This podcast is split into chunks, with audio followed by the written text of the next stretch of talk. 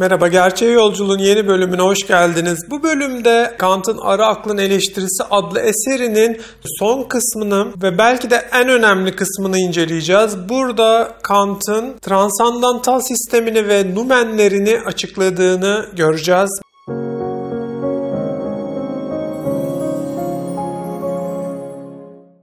Daha önceki bölümlerde Kant'ın kurgusal felsefeye, akılcı felsefeye nasıl yaklaştığını ve bilinemezciliği nasıl ilkesi haline getirdiğini görmüştük. Şimdi bu bilinemezcilik ilkesiyle birlikte yani kendinde şeyin bilinemeyeceği ilkesiyle birlikte kendi sistemini de açıklamasını göreceğiz. Ama bilinemezcilik ve aklı sınırlamak temel amaç olunca Kant'ın dilinin çok ağır olduğunu, eserinin anlaşılmasının çok zor olduğunu görüyoruz. Ve Kant'ın eserini anlamamakta, onu çok zor bulmaktan yakınanların haklı olduğunu göreceğiz. Çünkü eserin temel amacı gerçeği bilemeyeceğimizi ve aklı sınırlamamız gerektiğini göstermek olunca Kant'ın eserinin anlaşılmazlığı da beklenilebilir bir şey oluyor. Hemen lafı uzatmadan Kant'a verelim ve bakalım transandantal sistemini Kant nasıl açıklıyor. Metafizik, arı akıl yoluyla kazandıklarımızın sistemli olarak düzenlenmiş dökümünden başka bir şey değildir. Metafiziğin yöntemi bugüne dek saf kavramlar arasından bir el yordamından başka bir şey olmamıştır. Baştan sona yalıtılmış bir aklın bilimi olarak metafizik kendini bütünüyle deneyimden öğrenmenin üzerine yükseltir. Metafiziğin yöntemi başlangıçta dogmatiktir. Aklın böylesine büyük bir girişim için yeteneğinin olup olmadığı konusunda herhangi bir ön test olmaksızın görevi güvenle üstlenir. Metafizik eleştiri yoluyla arıtılarak kalıcı bir durum kazanır. Metafiziğin araştırılmasının gerçek amaçları olarak yalnızca üç ideyası vardır. Tanrı, özgürlük ve ölümsüzlük. İdealara doğal bilim ile ilgili olarak değil ama yalnızca doğanın ötesine geçmek için gereksinir. Evet Kant'ın metafiziği bu şekilde ele aldığını görüyoruz. Burada tabi hatalar var. Birinci hata, metafizik kendisini tamamen yalıtılmış, tamamen doğadan yalıtmış bir şekilde ele almaz. Bunu daha önceki videolarda da ele almıştık. Metafizik diğer bilimlerden, pozitif bilimlerden, doğal bilimlerden yararlanarak kendini geliştirir, kendini test eder. Bu yüzden metafizik yalıtılmış bir bilimdir. Tamamen arı bir bilimdir demek yanlış bir yaklaşım olacak. Metafizik dediğimiz gibi doğa bilimlerinden, deneyimden, pozitif bulgulardan yararlanır. Bunlarla kendini sınar.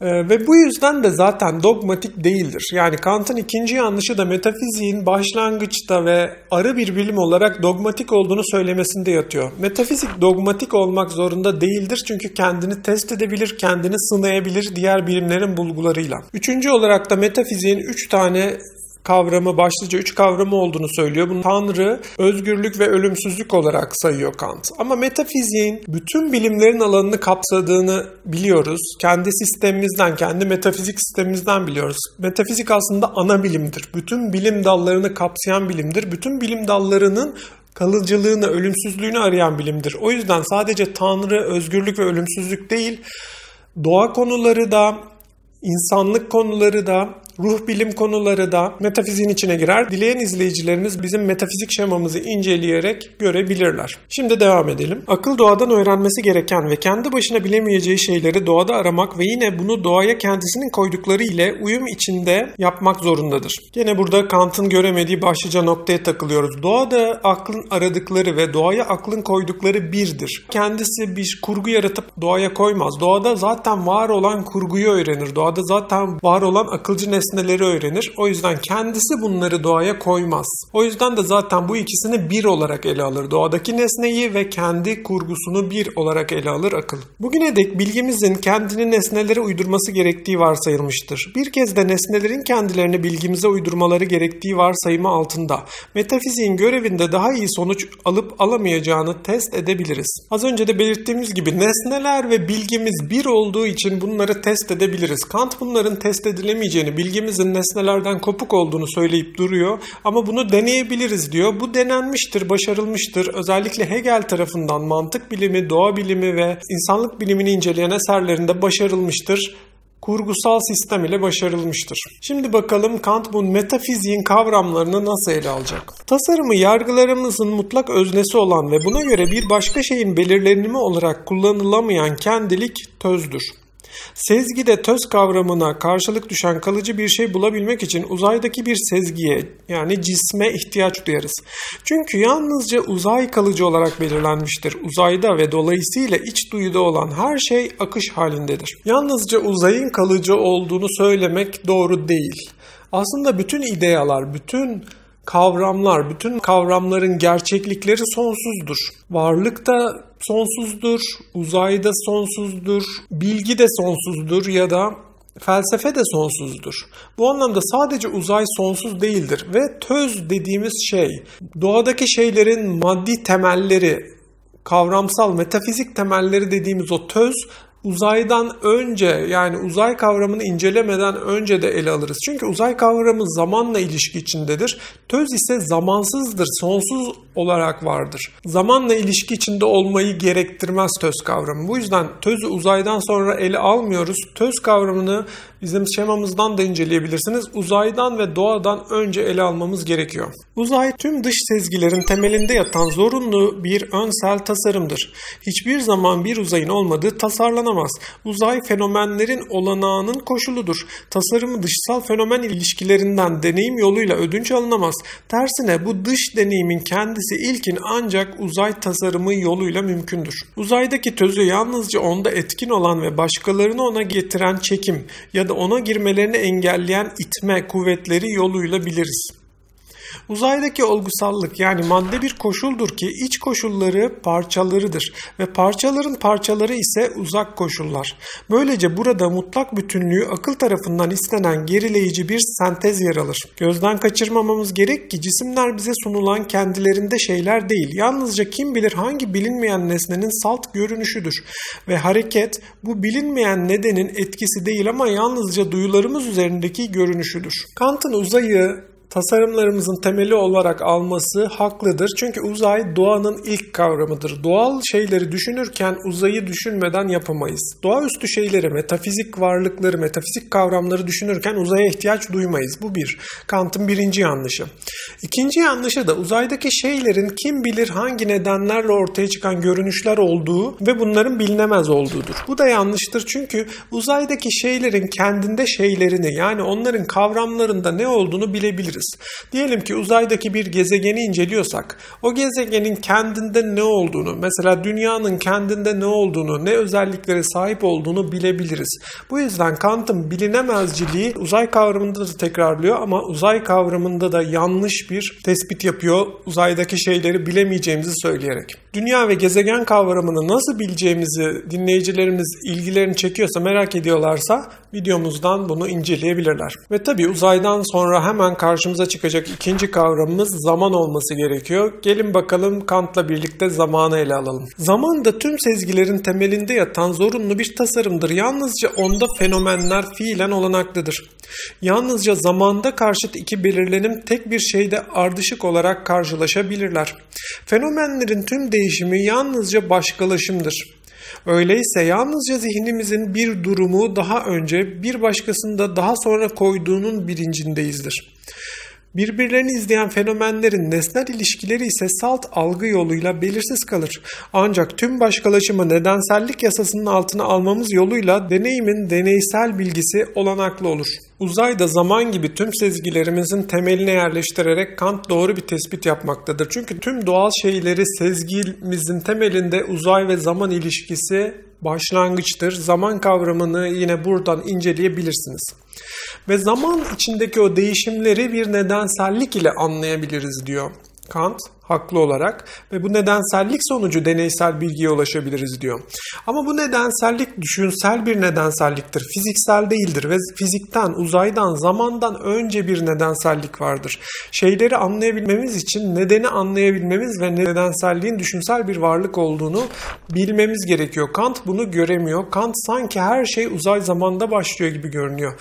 Halbuki uzay zamandaki o değişimlerin altında yatan o nedensel bilgi ve deneylerle ulaş ulaşmaya çalıştığımız o nedensel bilgi metafiziktir. Uzaydan ve zamandan ve doğadan öncedir. Kant'ın göremediği akılcılığa ulaşamamasının sebebi bu noktada yatmaktadır. Bunu görememesinde yatmaktadır. Bu temel kavramları ele aldıktan sonra artık Kant'ın transandantal sistemini nasıl ele aldığına geçebiliriz. Aklın aradığı şey aslında yalnızca koşulsuz olandır. Bir bakıma bir arada daha öte hiçbir öncül gerektirmeyen öncüller sisteminin tamamlanmışlığıdır. Bu koşulsuz ise zihinde tasarımlandığı biçimiyle her zaman dizinin mutlak bütünlüğünde kapsanır. Tüm fenomenler nesnelerin bize onlar yoluyla verilecek olmaları ölçüsünde sentetik birliklerinin önsel kuralları altında durmalıdırlar. Bilgilerin toplamı bir idea altında kapsanıp belirlenen bir sistem oluşturulur. Tamamlanmışlığı ona uyan bilgi parçalarının doğruluk ve asıllıklarının da bir denek taşını bu sistem bize verebilir. Aşkınsal akıl öyleyse öne sürümlerinin onun kendisi altında birleştirilmesi girişiminden başka hiçbir denek taşına izin veremez. Bu yüzden ilkin bunların aralarındaki özgür ve engelsiz bir yarışmaya olanak tanınmalıdır. Kant ne güzel söylüyor değil mi? İdea bir idea altında mesela gerçeklik ideası altında bizim yaptığımız gibi bütün bilgileri bir sistemsel bütün haline getirebiliriz diyor. Getirmeliyiz diyor. Bu amacımız olmalı diyor ve bunları bu kavramları birbiriyle o sistem içinde test edebiliriz diyor. Peki Kant o zaman niye bizim bu aşkınsal, bu transandantal sistemimizin gerçeğe uyamayacağı, çünkü test edilemeyeceği, çünkü dogmatik olduğunu söylemişti daha önce? Burası bir soru işareti olarak kalır. Kant da bunun bilincinde değil. Hem kendisi bir sistem kurmamız, bir ideal sistem kurmamız gerektiğini söylüyor. Hem de bu sistemi kendi içinde test edebileceğimizi söylüyor. Ondan sonra da bu sistemin sınanamayacağı ve dogmatik olduğunu söylüyor. Kant burada kendisiyle çelişiyor. Biz bu sistemin, bu metafizik, bu akılcı sistemin, bu kurgusal sistemin test edilebileceğini, bütün bilimleri bir araya getirebileceğini ve en tepede duran, en değerli bilim olduğunu biliyoruz. Evrensel bir koşulun tasarımı bir kuraldır ve böyle koyulması zorunlu olduğunda bir yasadır. Deneysel belirlenim aşkınsal belirlenimin sadece sonucudur.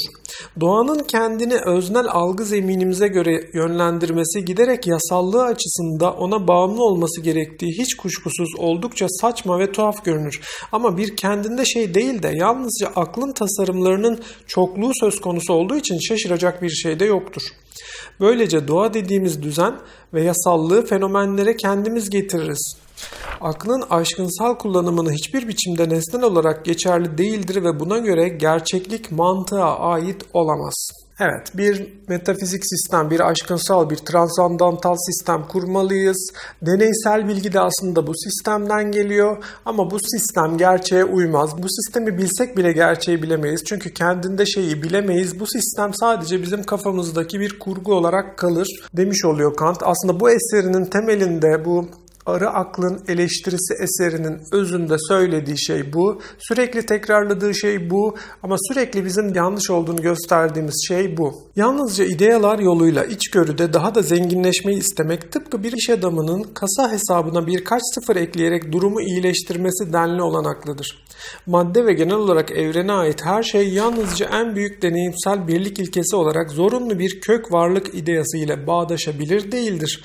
Tersine bu varlık evrenin dışına koyulmalıdır. Çünkü o zaman evrenin fenomenlerini ve bunların varoluşlarını sanki hiçbir zorunlu varlık yokmuş gibi her zaman rahatça başkalarından türetebilir ve gene de sanki böyle bir varlık bir en üst zemin olarak varsayılmış gibi türetmenin tamamlanması için sonu gelmez bir çabaya girişebiliriz. En yüksek varlık ideali bu gözlemlere göre aklın düzenleyici bir ilkesinden başka bir şey değildir. Bir ilke ki evrendeki tüm bağıntıyı sanki her şeye yeterli bir zorunlu nedenden kaynaklanıyor yaşıyormuş gibi gösterir. Özet olarak Kant evrenin akılcı olmadığını söylüyor. Aklımız sadece kendisi bir sistem kuruyor. Evrenin kendisi rasyonel değil. O yüzden biz bu sistemi kursak bile bu gerçeğe uymuyor ve gerçeği asla bilemiyoruz. Ama evrenin aslında rasyonel olduğu, akılcı olduğu açık değil mi? Evrenin doğa yasaları temelinde işlediğini bilmiyor muyuz? Bu doğa yasaları bir rasyonel bütünlük, bir düzenli bütünlük oluşturmuyor mu evrende? Eğer evren rasyonelse, eğer evren doğa yasaları temelinde hareket ediyorsa bunu biz niye bilemeyelim? Elbette ki aklımızla bunu bilebiliriz. Elbette ki kafamızda kurduğumuz o kurgusal şema gerçeğe uyabilir, uymalıdır. Gerçeğe uyup uymadığını test ederek En gerçek halini ona vermeliyiz. Zaten akılcı felsefe de bunu yapar. Zaten Kant'ın yapmayın dediği, aman yapmayın bunu başaramazsınız dediği şey de budur ama bu savunmusu doğru değildir. Evreni bilebiliriz, evren akılcıdır, evren rasyoneldir. Buradan bir numen ya da daha iyisi aşkınsal nesne kavramı çıkar. Bu hiçbir biçimde olumlu bir şey değil, herhangi bir şeyin belirli bir bilgisi değildir ama yalnızca genel olarak bir şeyin düşüncesini anlatır. Bir numen kavramı öyleyse salt bir sınır kavramdır ki duyarlılığın boş savlarını sınırlar ve dolayısıyla salt olumsuz bir kullanıma açıktır. İdeya bilinebilen, gerçek, var olan sonsuz şeydi. Bunu Platon'dan hatırlıyoruz, bunu Descartes'tan ve Hegel'den hatırlıyoruz.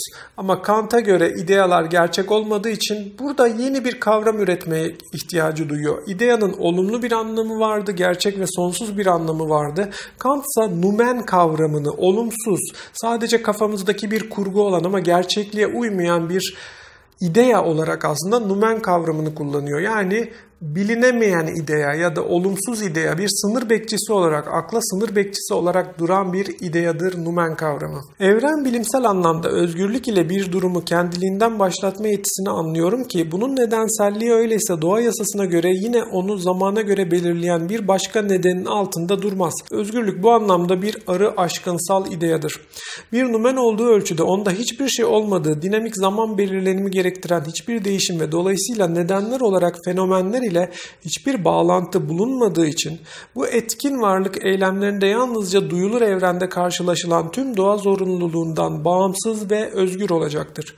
Bütünüyle doğru olarak denilebilir ki bu etkin varlık duyulur evrende etkilerini kendisinden başlatır. Üstelik eylemin onun kendisinden başlaması gerekmeksizin. Evet, ideya yok, bilgi yok, bizim bilmemize imkan yok. Özgürlük de bizim kafamızda var, özgürlük de gerçekte yok. Ne var? Sadece numenler var. Bu numenler nedir?